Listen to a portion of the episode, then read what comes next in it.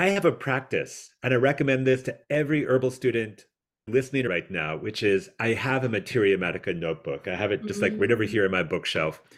And I'll learn something new about a plant. I learn about a new thing about Vitex or black cohosh.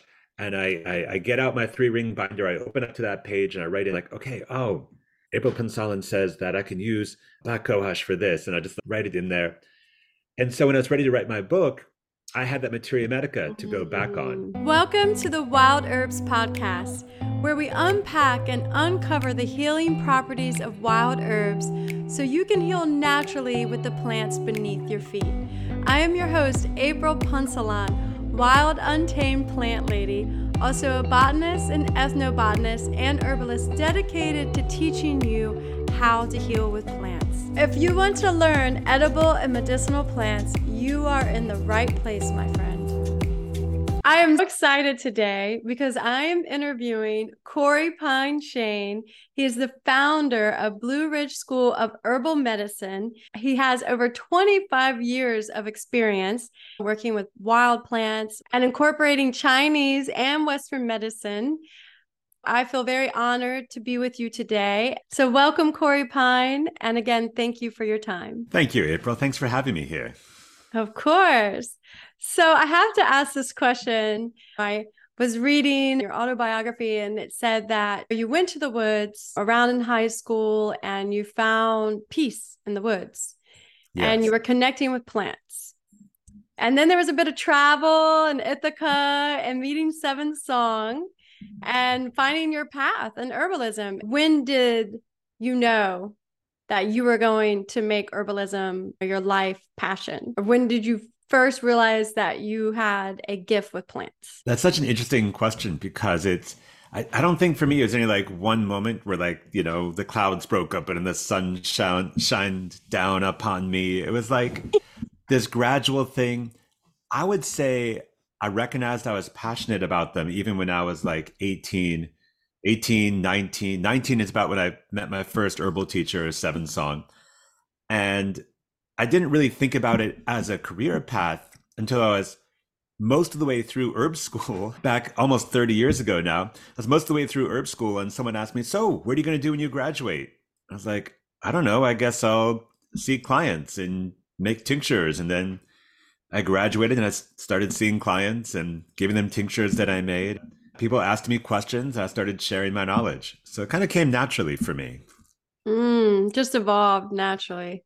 Right. Yeah, I love that. And I love how, you know, teachers, Seven Song came into your path. A lot of times the right teacher will come at the right time to help guide you.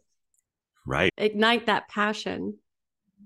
Yeah, because I was kind of lost at 19, like a lot of us are at like 18 and 19. Most of us don't know what our life path is going to be. And personally, I went to college because I wanted to be a writer. You know, I wanted to be a fiction writer. I wanted to be the next Jack Kerouac, write the great American travel no- uh, novel.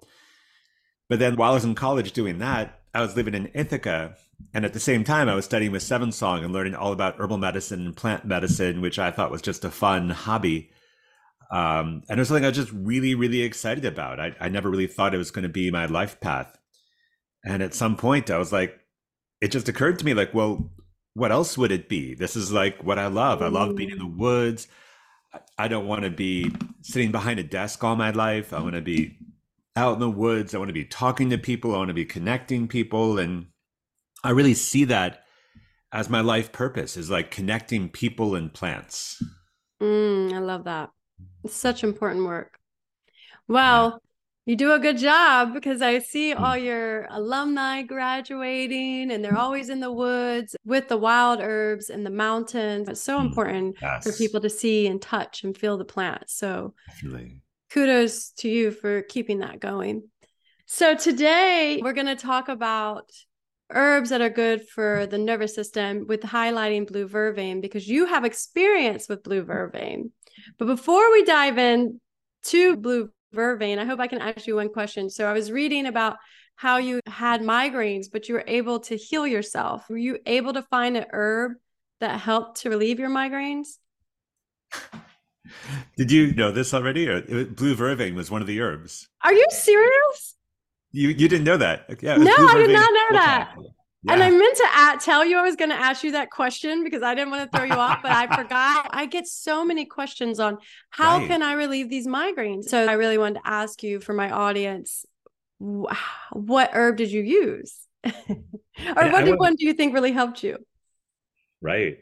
I think it's funny too because I find, I mean, I have at least like 40 students every year. And so I interview more than that you know, for for my herb school. Um, so I probably talked to like 50 or 60 people a year about why do you want to study herbal medicine? Like, mm-hmm. what are you mm. interested in? And there's so many people who either had some kind of illness or problem that Western medicine couldn't address or didn't understand in some way, or either them or their parents or their close friend or lover. Often they've had some personal experience where Western medicine modern medicine, conventional medicine, whatever we want to call it, it wasn't enough. It wasn't mm-hmm. enough to mm-hmm. help them with the problem they had. And usually that's what turns people to alternative medicine. And for me, it was migraine headaches. I grew up getting terrible migraines.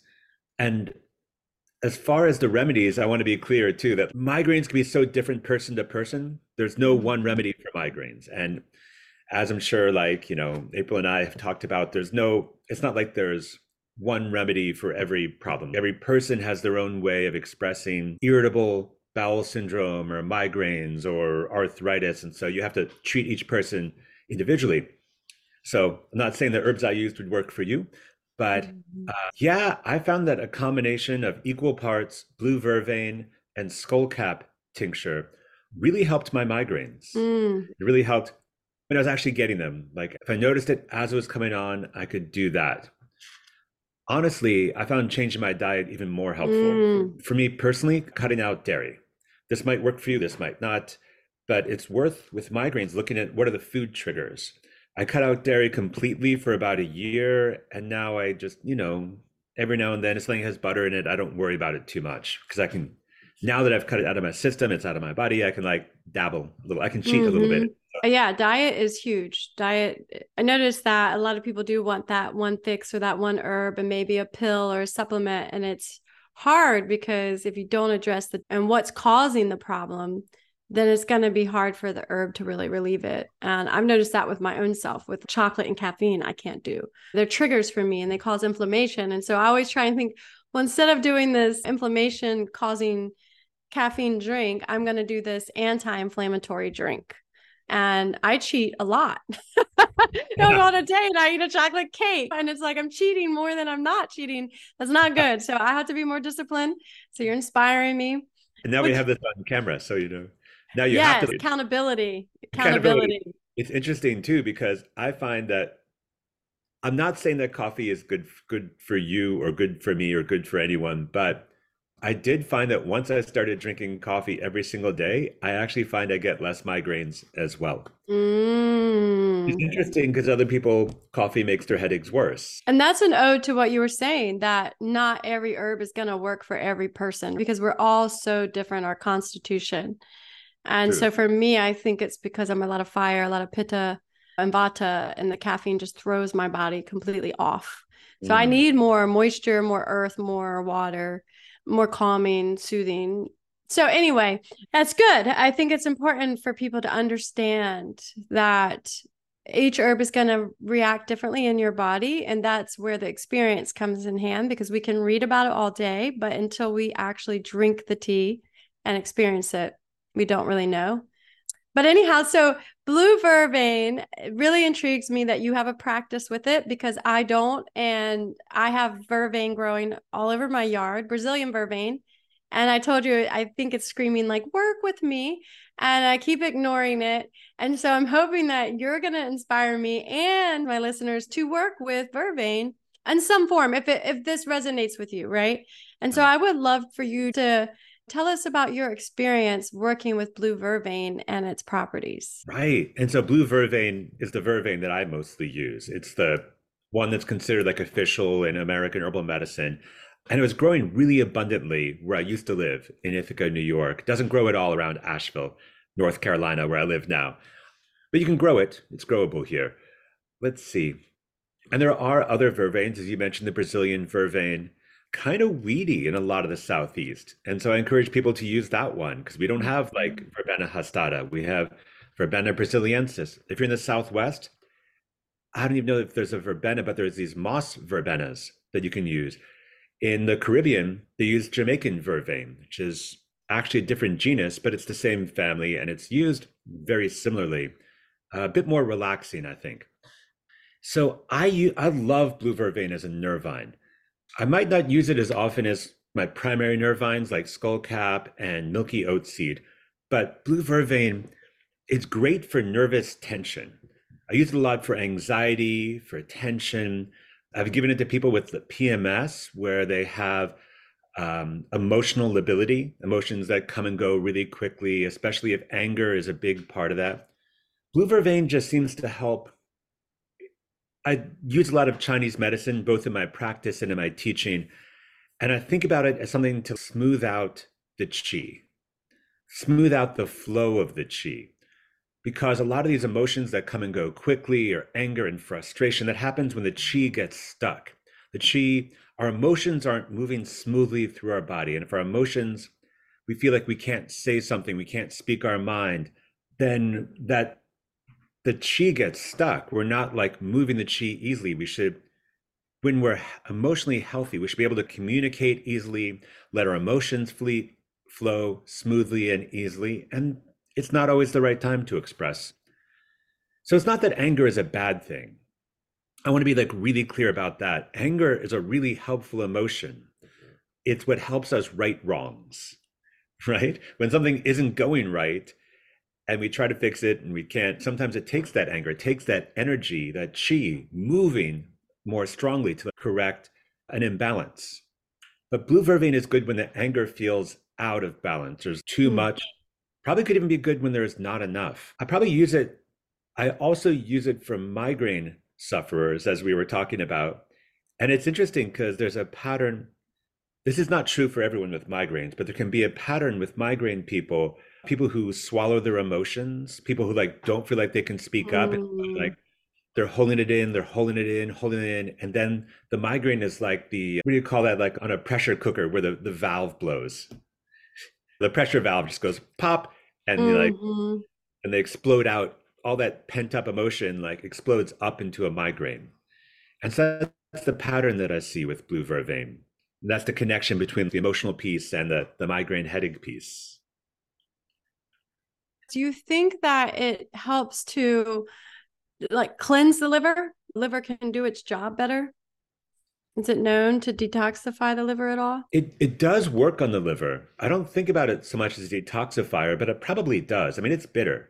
It's really bitter. And in herbal medicine, we talk a lot about how things that are bitter stimulate bile flow from the liver. What is bile? A digestive substance, but it is also,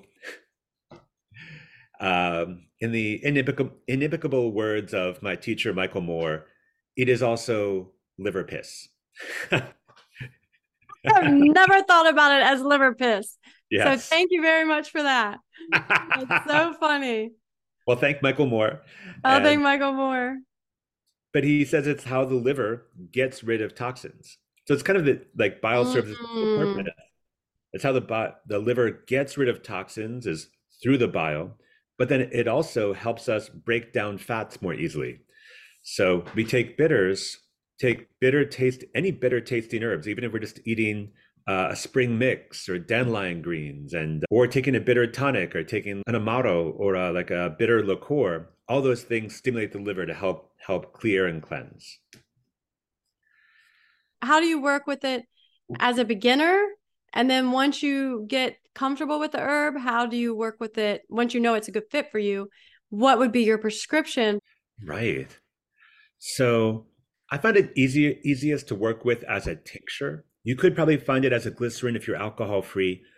Um, I it does work dried as well, but I don't think I've ever seen it as a capsule. You don't really need a whole lot, you know. I might Mm. use like 10 or 20 drops of the tincture to start off with. It's strong tasting, but for some reason, even though it's bitter and strong tasting, if you need it, it seems to not taste as bad. you still have to get over the bitter and you have to get over the alcohol. I have done it as a tea, and it's not pleasant when that's all I had was dried vervain and I had like had a bad migraine once. So like, oh, I'll just make a tea of vervain and it and it helped.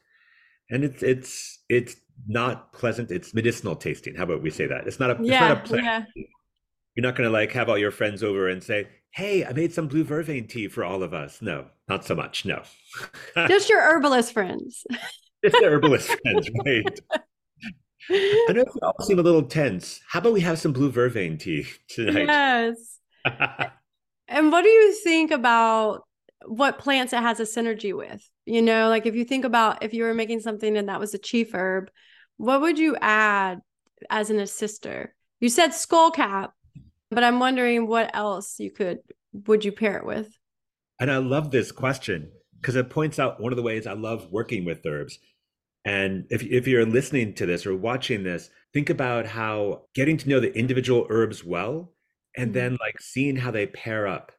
You see all these big complex 12 herb formulas, 15 herb formulas. Just start with like two herbs at a time and just see how they play well together.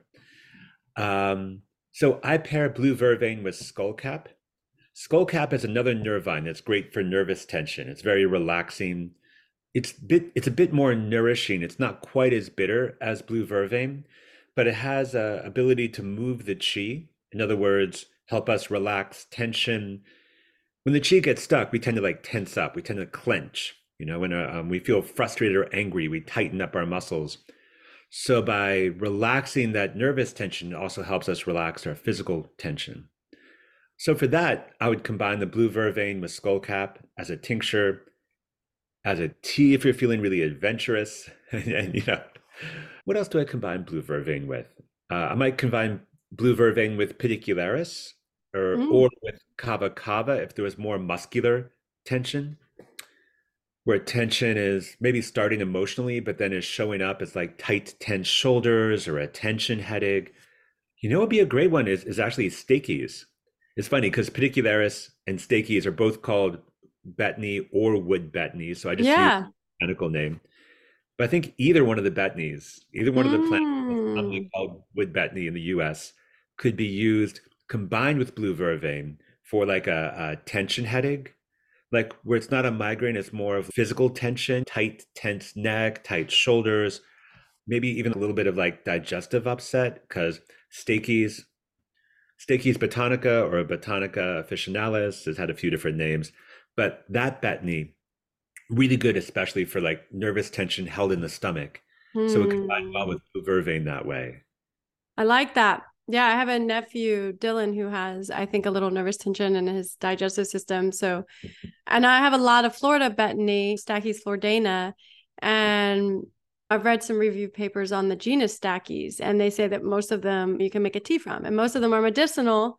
And that's the benefit of learning medical botany. But bar- barely anyone's working with the leaves of Stachys. And I'm just now learning the roots. Like I haven't moved to the leaves. I'm working with the roots because they're really enjoyable to eat. But I'll have to, I'll have to, maybe if I make a tincture from the Brazilian vervain, maybe I'll add some leaves of Stachys because I have a ton. Nice. And that brings me to my next question is when you are preparing vervain, like say you were here in Charleston and we were going to make a tincture of the Brazilian vervain. What time of year do you think is good?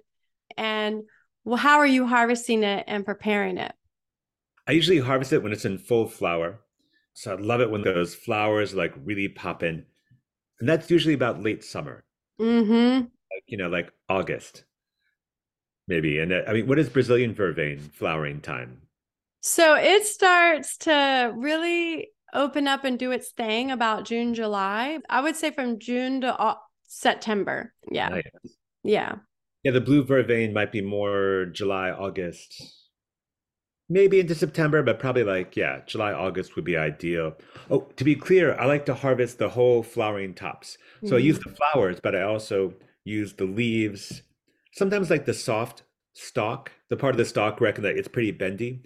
But most of most of blue vervain, the stalk is tough and stiff, which is also you know part of the signature of the plant. You know, it's a very like straight, upright plant. It's just very like if you ever seen the plant, it's just very like like like this, and everything is at like 90 degree angles. It feels very like stiff and non-bendy.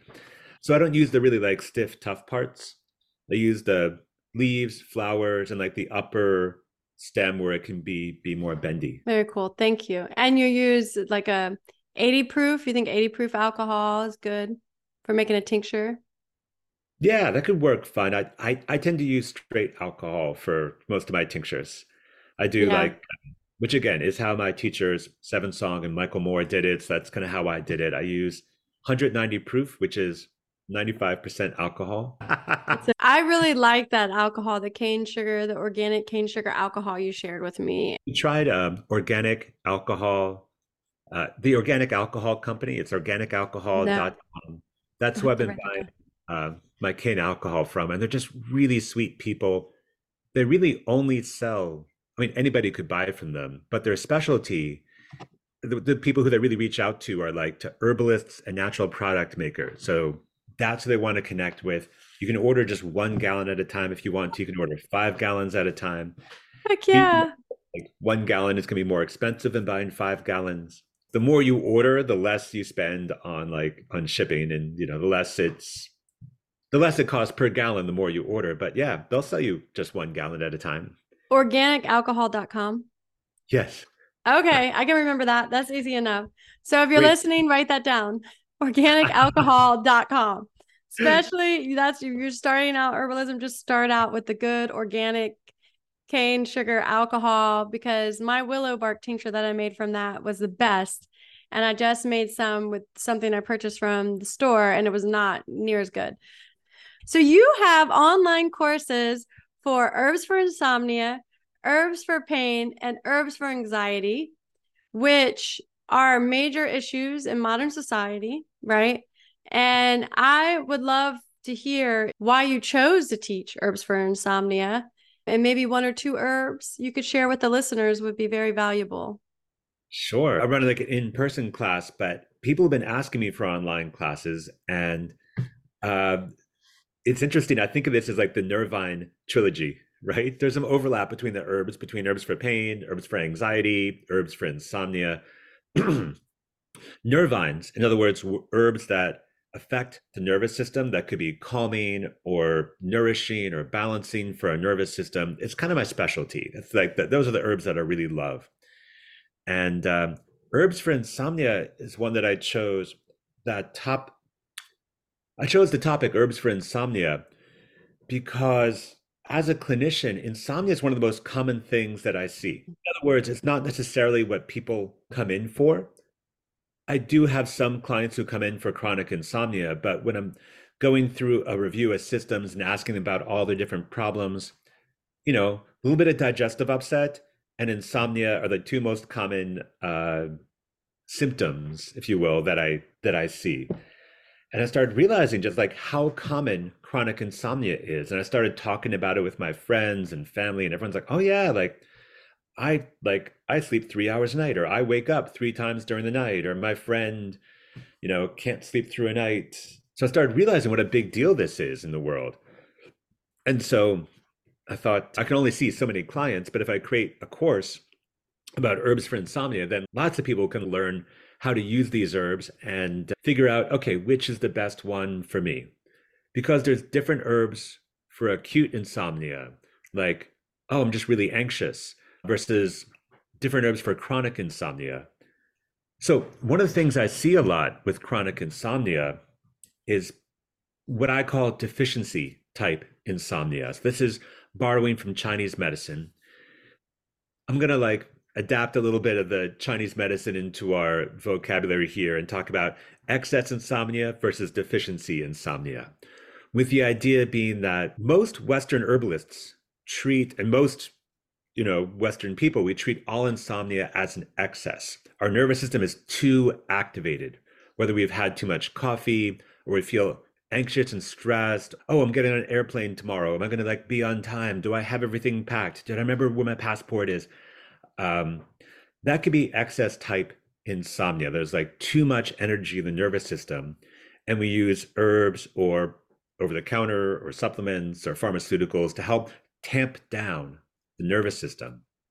What I have found though is that most chronic insomnia is actually from deficiency, not from excess. The nervous system isn't too much, it is too little. And what happens when the nervous system gets deficient is that it, it expresses itself mm. in different ways. It's kind of like if someone skips lunch and then they feel like anxious or angry or tired or like you know someone is irritable because they're low blood sugar they don't need valerian they need a sandwich mm-hmm yeah this is the way i like to describe deficiency so our nervous system a lot of times it doesn't need to be brought down it needs to be nourished and by mm-hmm. being mm. nourished it'll actually calm down on its own because when we're not nourished is often when we feel like anxious or irritable. And what deficiency insomnia looks like is often it's more waking up in the middle of the night rather than like having a hard time falling asleep or not getting deep enough sleep. I started thinking about this when I saw a lot of patients with chronic fatigue syndrome who were then unable to go to sleep. It's a it's a really common pattern in people who are either chronic fatigue syndrome or adrenal exhaustion, where they are just so depleted, they're too tired to sleep. They are exhausted during the day, they have no energy during the day, but then they can't sleep at night either. So it's this, you know, which is a terrible feeling. And so for them, I was like, okay, how do we nourish the nervous system? So some of the herbs I use um, are reishi mushroom. I mm. love reishi mushroom for this. Um, milky oat seed, and mimosa bark. These are like three great herbs for just really nourishing the nervous system, helping calm the spirit so we can kind of sleep through the night. And I'm looking over here, and I just happen to have, didn't plan this, but I just happen to have like my reishi mushroom sticker here. I love it.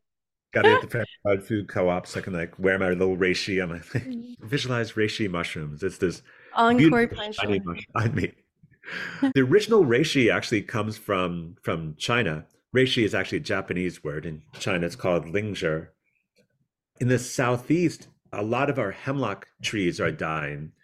And on these dead hemlocks, there's a hemlock reishi that's growing. So a lot of us herbalists living in the American Southeast have been using the local reishi, the hemlock reishi, uh, with great results as well. So you could use either one and really what it does is it nourishes the spirit it nourishes the nervous mm-hmm. system it nourishes the heart uh, so that we can kind of like feel more calm feel more safe feel more embodied uh, it's also an amazing herb for the immune system so it's used for everything from allergies to autoimmune conditions mm.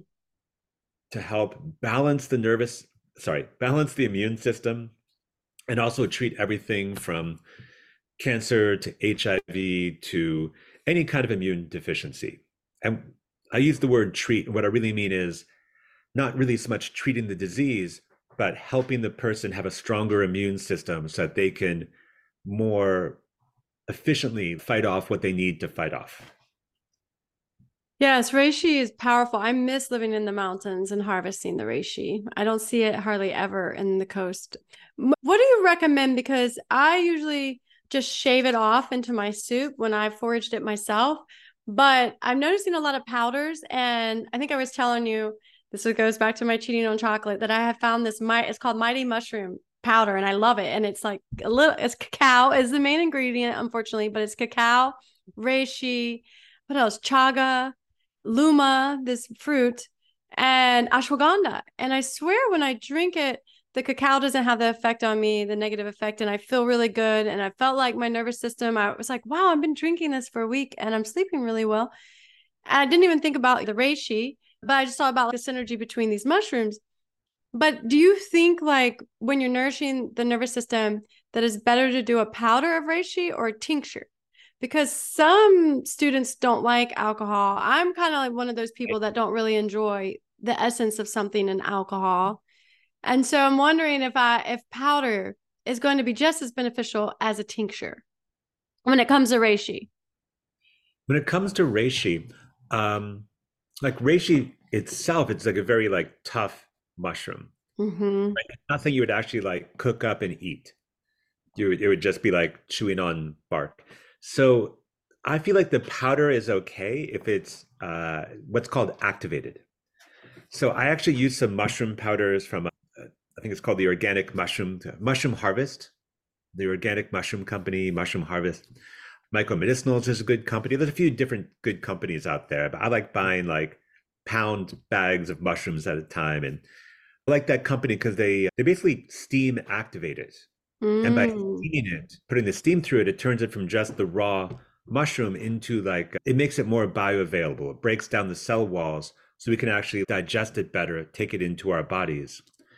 I think that's true with reishi. I don't know if you need to steam activate things like shiitake or lion's mane that you can like cook and eat. I'm not sure.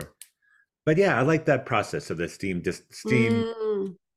activation piece. Uh, traditionally, it was mostly used as a decoction, meaning that you would put the mushroom in water, bring it to a simmer, and then like simmer it for like half an hour, 45 minutes, which is also what you're doing when you make a broth, as you mentioned. So I like putting mm-hmm. reishi in my broth as well. Um, but you have to be careful because, you know, reishi is a little bit bitter. And so it could, putting too much reishi into a broth can bitter a bitter a broth. yeah. I usually just use my food grater and grate it right into the soup. And I have it like just the reishi in my like spice cabinet. And I just pull it out. And I'm like, okay, that's good. And nobody knows, not even my husband or my daughter. You know, I just do it. And um I always feel good about it. Reishi, it is very magical. And I've always had this deep respect for it, seeing it in the mountains of Western North Carolina. And I miss it. And I, and when I would forage it, I would slice it, you know, really fine and then dry it out in the sun. I know a lot of people are recommending to make tinctures from the medicinal mushrooms because, and then also doing a decoction and adding them together because it's alcohol, you know, is supposed to break, break down the chitin and the polysaccharides better than the water. And then, so I don't know if you have any experience with that. That's actually the way I make a mushroom, like a reishi preparation. So I do have reishi as a powder, like a steam activated powder, but I make a double extract where I decoct it and I tincture it, mm. and then I add the two together. Actually, the water is really good at getting the polysaccharides out. Polysaccharides very water soluble, but it's the triterpenes, oh, uh, more of the adaptogenic property of of reishi, the more like that's more of your nervine adaptogenic property is the the triterpenoid saponins or the triterpenes. That comes out more in the alcohol, and it comes out in decoction as well if you decoct it if you simmer it long enough. But combining the two, you get like a like the medicine of both those aspects. Yes, yes, I think that's important. I mean, it's a little bit more work, but I I met a forget his name, but he he was making medicine with mushrooms at a farmer's market in Norfolk, Virginia, where I grew up. And it was really cool to see him there. And he had the lion's mane and the reishi, and that's what he had did. And um, it seems like that is the best way because then you're making sure you're getting a full plant profile, um, phytochemical profile of the plant or the I should say mushroom. a good plug for reishi. And then the other one that you were saying is by you had mentioned Vitex when we were emailing people back and or emailing back and forth. Right. So I Vitex I feel like is really good for women, right? To help balance the hormones. Yeah. So I've seen it like really help balance. It's uh, considered a more progesterone herb. Like a lot of our herbs are like pro estrogen. And mm-hmm. Vitex is nice because it actually promotes more production of progesterone, which is the second half of the cycle between ovulation and menstruation. We, more progesterone is produced. So it seems seems to be like pretty balancing. So a good herb and like a menopause formula. And it's interesting, it has this big hormonal piece, but I know that there's some herbalists in California. This is where I picked this up from another herbalist, not from my personal. I didn't make this up. Uh, is what I'm saying. But there's some herbalists in California who are using Vitex for what's called sleep latency, which is uh, it's the technical name of what we talked about before when people fall asleep fine, but they wake up in the middle of the night. To be honest, I'm not sure like the mechanism of action, like why it works for that, because it, it it's used for not just estrogen based people, like it's used for like um, can be used for like anyone. So it's not just about estrogen and progesterone. It's, it has right. some more action but I mean, it would probably be more specific for like menopausal or perimenopausal women where you're worried about hormonal balance. But it could also be used for anyone who has that waking up in the middle of the night issue. And I, to be honest, I kind of forgot about it for that until you and I were talking. And then I was like, oh yeah, I know this herbalist out west who like used it this way. So I haven't actually used it with clients. But now that we're talking about it, I'm like, yes, I should bring that back. I should start using it with clients again. It's a great herb. A lot of people ask me, like, oh, what herb is good for this? What herb is good for this? And we talked about that being such an individual thing, like what helps one person may or may not help another person. But, you know, we have often I can give some kind of answer, but um, working as a, a, clinical herbalist, so much of, of like when I see clients is also working with people on their lifestyle, on like what they're eating, on like how they relate to life. One of my friends, Katie Crabb, is a clinical herbalist in Southeast Ohio. And I remember her saying in a class, like, yeah, being an herbalist is like 80% life coach, 20% figuring out what herb someone needs. you know. I love that. That's true. Maybe you could maybe you could do Vervain and Vitex together. Two V's. Nice. and and sprinkle some reishi in there. Yeah. I'm writing this down.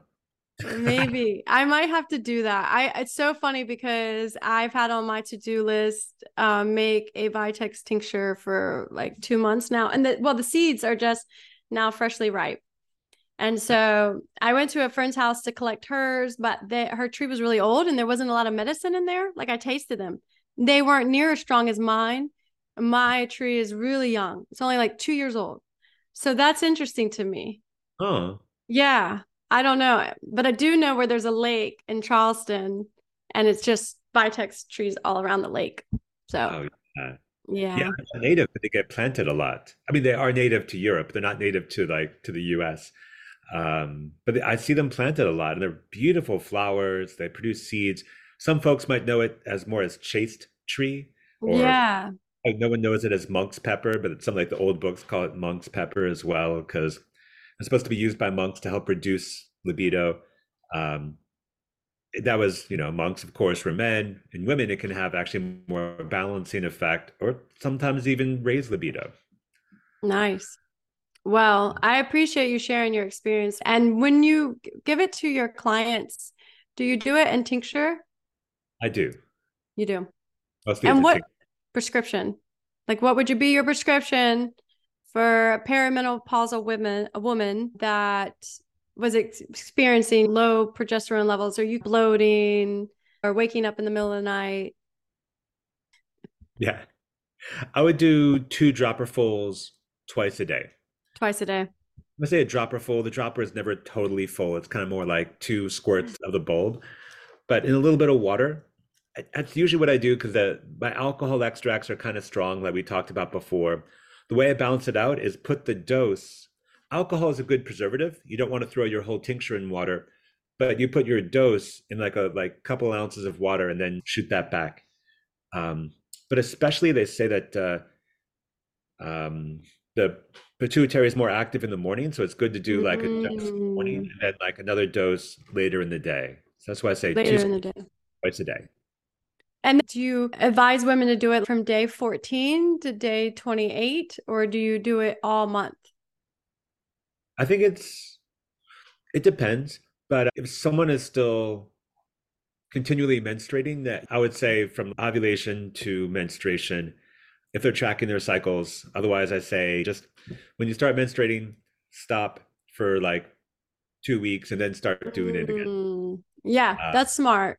And if they're past menstruation, then I say, okay, just then you might just have it do it every day. It's like a general supportive through, mm. through menopause. Have you heard had any feedback from menopausal women that it helps them? I have, yes. Okay. When would you turn to black cohosh versus Vitex for a menopausal woman? Because black cohosh seems to work so well, but I'm curious to hear your feedback on would you do both? Or when do you go towards Vitex versus black cohosh for a menopausal woman? Yeah, and and I will say this is like a little bit at the edge of my experience. I have like more experience with insomnia than I do with working with menopausal women, specifically on menopause. But um, you could combine the two. Mm. Black cohosh, I think, is a little bit better for hot flashes seems to be more indicated where there's like hot flashes. Chinese medicine, we might think of that as possibly yin deficiencies. There's herbs for that, like Uh, shatavari could also be a good one to throw in there as well. I would say that the hot flashes is my main thing when I think of like using black cohosh for mm. for menopause. Yeah, black cohosh, you know, I have used it before and I couldn't believe how beneficial it was. Corey Pine wrote a book and I love it. It's one of my favorites Southeast medicinal plants. Identify and harvest and use 106 wild herbs. That's a lot. Let me tell you, this is a major accomplishment for health and wellness. I highly recommend getting this book if you do not have it, even if you don't live in the Southeast region, because CoreyPine has so much knowledge. Put it all into this book. It's such a huge contribution to the herbal community and to the foraging community. And I highly recommend getting it. And it's very affordable. How did you write and publish a, a book on 106 wild herbs? Did you wake up every morning at five? What was your practice? How did you bring this book into manifestation? You know? Yeah. Right. Um, I wish there was an easy answer. I I think people ask me like, oh, people ask me like, um, how long it took to write write the book, and I'm like, oh, it, you know, it took a year and a half, or it took 20 years, depending upon how you look at it. I have a practice, and I recommend this to every herbal student, either listening or watching right now, which is I have a Materia Medica notebook. I have it just mm-hmm. like right over here in my bookshelf, and I'll learn something new about a plant. I learn about a new thing about Vitex or Black Cohosh and I, I, I get out my three ring binder. I open up to that page and I write in like, okay, oh, April Punsalan says that I can use Black Cohosh for this, and I just like write it in there. And so when I was ready to write my book, I had that Materia Medica to go back on. Mm. I have a practice, and I recommend this to every herbal student, either listening or watching right now, which is I have a Materia Medica notebook. I have it just like right over mm. here in my bookshelf, and I'll learn something new about a plant learn about I do think about Vitex or Black Cohosh, and I, I, I get out my three ring binder. I open up to that page and I write it like, okay, oh, April Punsalan says that I can use Black Cohosh for this, and I just like write it in there. And so when I was ready to write my book, I had that Materia Medica to go back on. Mm. And I recommend this because if you go to herb conferences, you read different books, people will have these interesting insights into plants and we can only keep so much in our brain. I, I try to keep a lot of my brain, but it's nice to have that materia medica, your own materia medica, where you just have a page for every plant that you use in medicine. What is its botanical name? What is its family? What are the Chinese energetics? What part do you use? Fresh or dried? You know, like all these different things you could have in there. Um, so that was my resource. So I already had that. And then I found that I still needed to do a lot of work once I started writing. I was like, wait, do I know this about this plant? You know, if I'm going to put something in print, I can't just be like, say it with the same flippancy that I might on a on a plant walk, because on a plant walk I can call people back and be like, actually, this plant doesn't have coumarins; it actually has a different chemical or something. Yeah, and I really had to carve out like a. I set aside writing time. I was like, okay, two hours, two days a week. Uh, I set up some time that was specifically like kind of research and organization, and some time that was specifically just about writing. Mm. Goals of writing two herbs a week, and it's great because the the book actually covers the whole southeast. So it covers from like Maryland and Delaware to the north, all the way down to central Florida, because South Florida is really just part of the tropics, and then all the way west across the Gulf states to Alabama, Mississippi, Louisiana, East Texas and then up north to Arkansas. And I've traveled a lot, so I've gotten to know those places. Since I did a lot of the photography for the book, that was a whole other thing. and sometimes I have to travel to get a photo of Gelsemium down in South Carolina, down near Charleston, or some other plant that doesn't grow near me.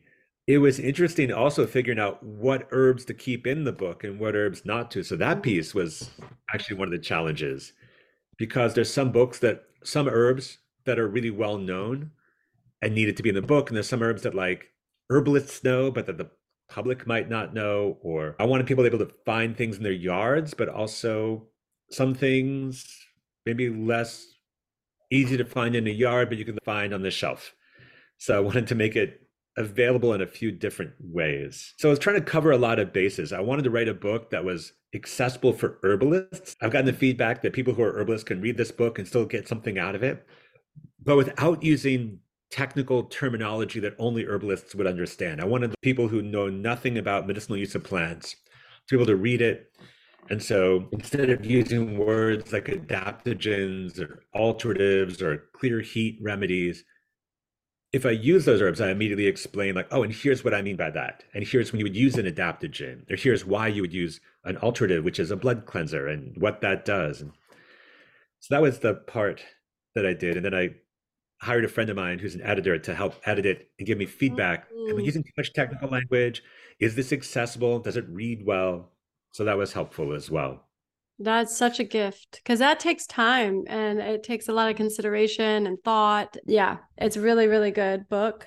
So thank you for that. Thank you for writing that and getting that completed. And your Materia Medica notebook intrigues me because I kind of I have one. Thank you so much for your time and all your expertise. You have inspired me. I'm definitely going to make the Vitex tincture because I am sure that's what I need. And I love how you talked about nourishing the nervous system and supporting the nervous system, right? To help balance the body and bring peace and calmness back to the nervous system to get a good night's sleep. Um, so I really appreciate you sharing your knowledge with the listeners. And I know that you got a lot out of this. And how can the listeners stay in touch with you? What is the best way of communication or seeing what you're doing? Hey, I have a herb school, the Blue Ridge School of Herbal Medicine, located just outside of Asheville, North Carolina. And my website is blueridgeschool.org. Blue Ridge School, blueridgeschool.org. Uh, I also have a small tincture company, Pines Herbals, and it's P I N E S Herbals. So both plural, maybe possessive. But they both have an S on it.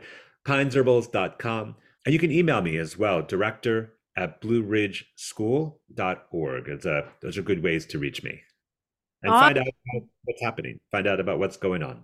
Yes, and check out his online courses. He has one herbs for insomnia, herbs for anxiety, and herbs for pain.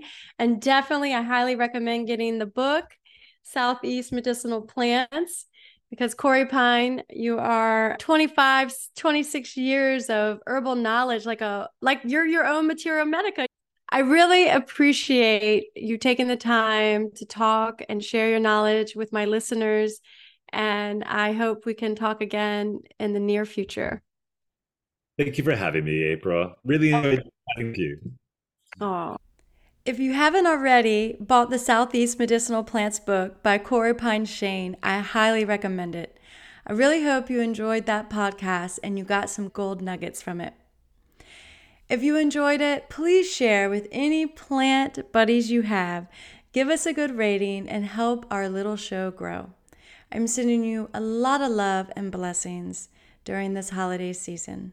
Peace.